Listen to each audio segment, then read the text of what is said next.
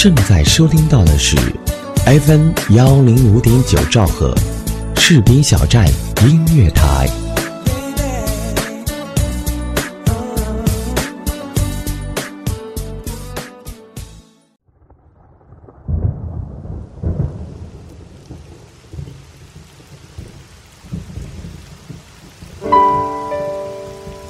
我用声音记录我的所见所闻所想所悟，心灵之约，见证我的成长。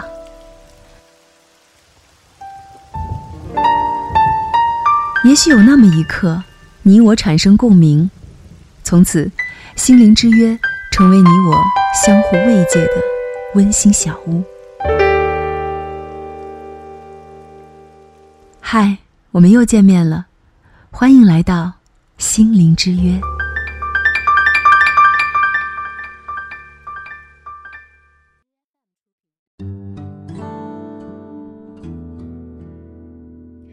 嗨，大家好，我是思玉。您现在听到的声音来自 FM 幺零五点九士兵小站音乐台。二零一七年，我和心灵之约依然与你相约。昨天看到了一篇帖子，说如果不是孩子。来生你还会嫁给现在的老公吗？我脑补了很多以往的场景，觉得我的婚姻和家庭还是很不错的。但再给我一次重生的机会，我还是希望能够做更多自己喜欢的、想做的事情，自在无忧的活一回。很多人迎接孩子的到来，最初是为了成就人生的完整，然后从中感知生命、体味亲情，最后变得难舍难分。我的理论是，如果你没有足够强大的内心去承受来自世俗的批判，那就该干什么干什么；如果你有理想有追求而无暇顾及孩子，那就不要耽误一个新生命了，全力去成就自己吧。不过，一切都只能停留在观念里，大部分人还是走进了婚姻，孕育了孩子，然后一边应对着现实的无奈，一边畅想着来世的可能。在帖子中，我看到了很多人的回复，挺扎心的。几乎没有人愿意在来世再续今生的缘分，甚至没有抱怨的人都极少。有一条回复很有趣：“老公是个啥物种？姐只知道稀里糊涂的完婚以后，家里多了个巨婴，婆婆把她儿子过继给了我。别说来生了，就算倒贴，这辈子都想把他给过继掉。”记得之前也看到过一篇老公的退货申请书。也引起了很多人的关注。尊敬的公公婆婆，你们好。自因二零一七年本人在你们处购得儿子一枚，购买后与他结婚，有结婚证为证，现因几大罪状退货，望准许。罪状如下：罪状一，涉嫌虚假宣传。婚前信誓旦旦地对我承诺，从现在开始我只疼你一个人，宠你不欺负你。你开心了，我陪着你开心；你不开心，我装牛做马哄你开心。答应你的每件事都做到，对你讲的每句话都真心，永远觉得你是最漂亮的，心里只有你。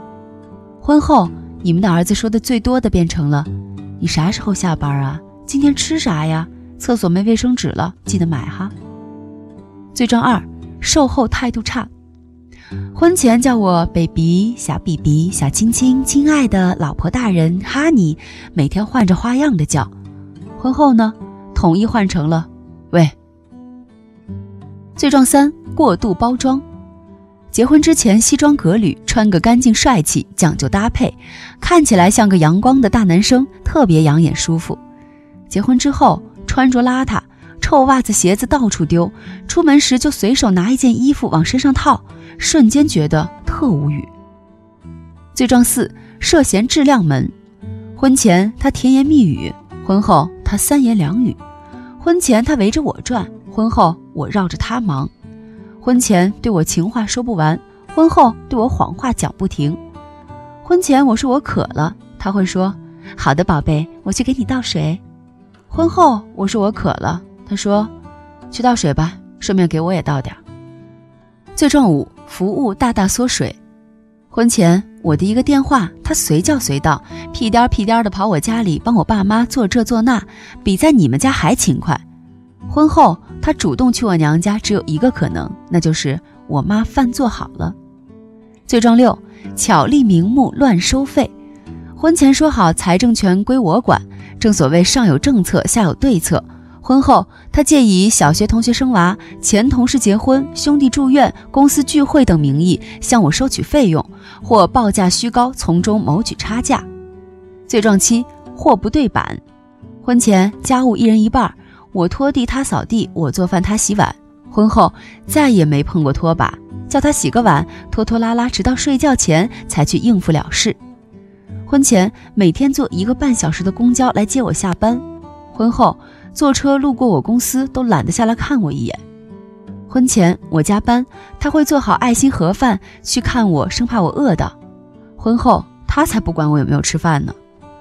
婚前时不时夸我可爱，婚后时不时说我脸大腿短飞机场。以上就是你们儿子的罪状，还有很多小细节，我就不一一列举了。希望你们看到后能准许退货。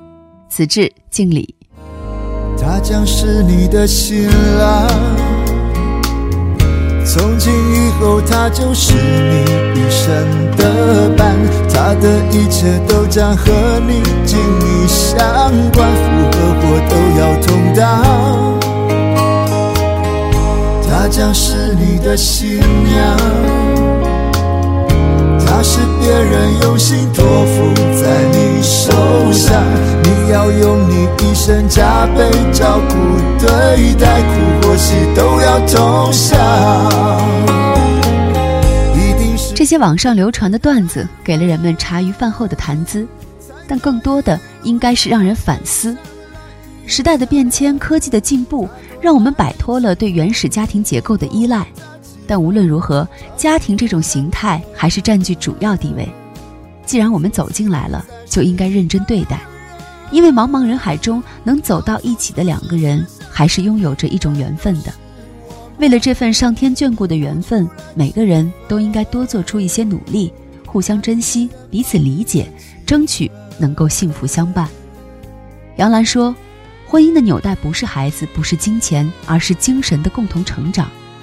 在最无助和软弱的时候，在最沮丧和落魄的时候，有他。”托起你的下巴，板直你的脊梁，命令你坚强，并陪伴你左右，共同承受命运。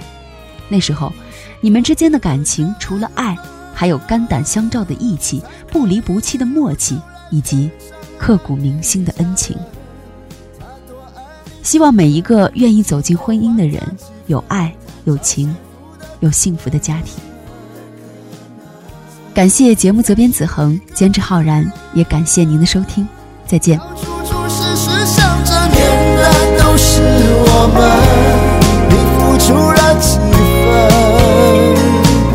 爱就圆满了几分。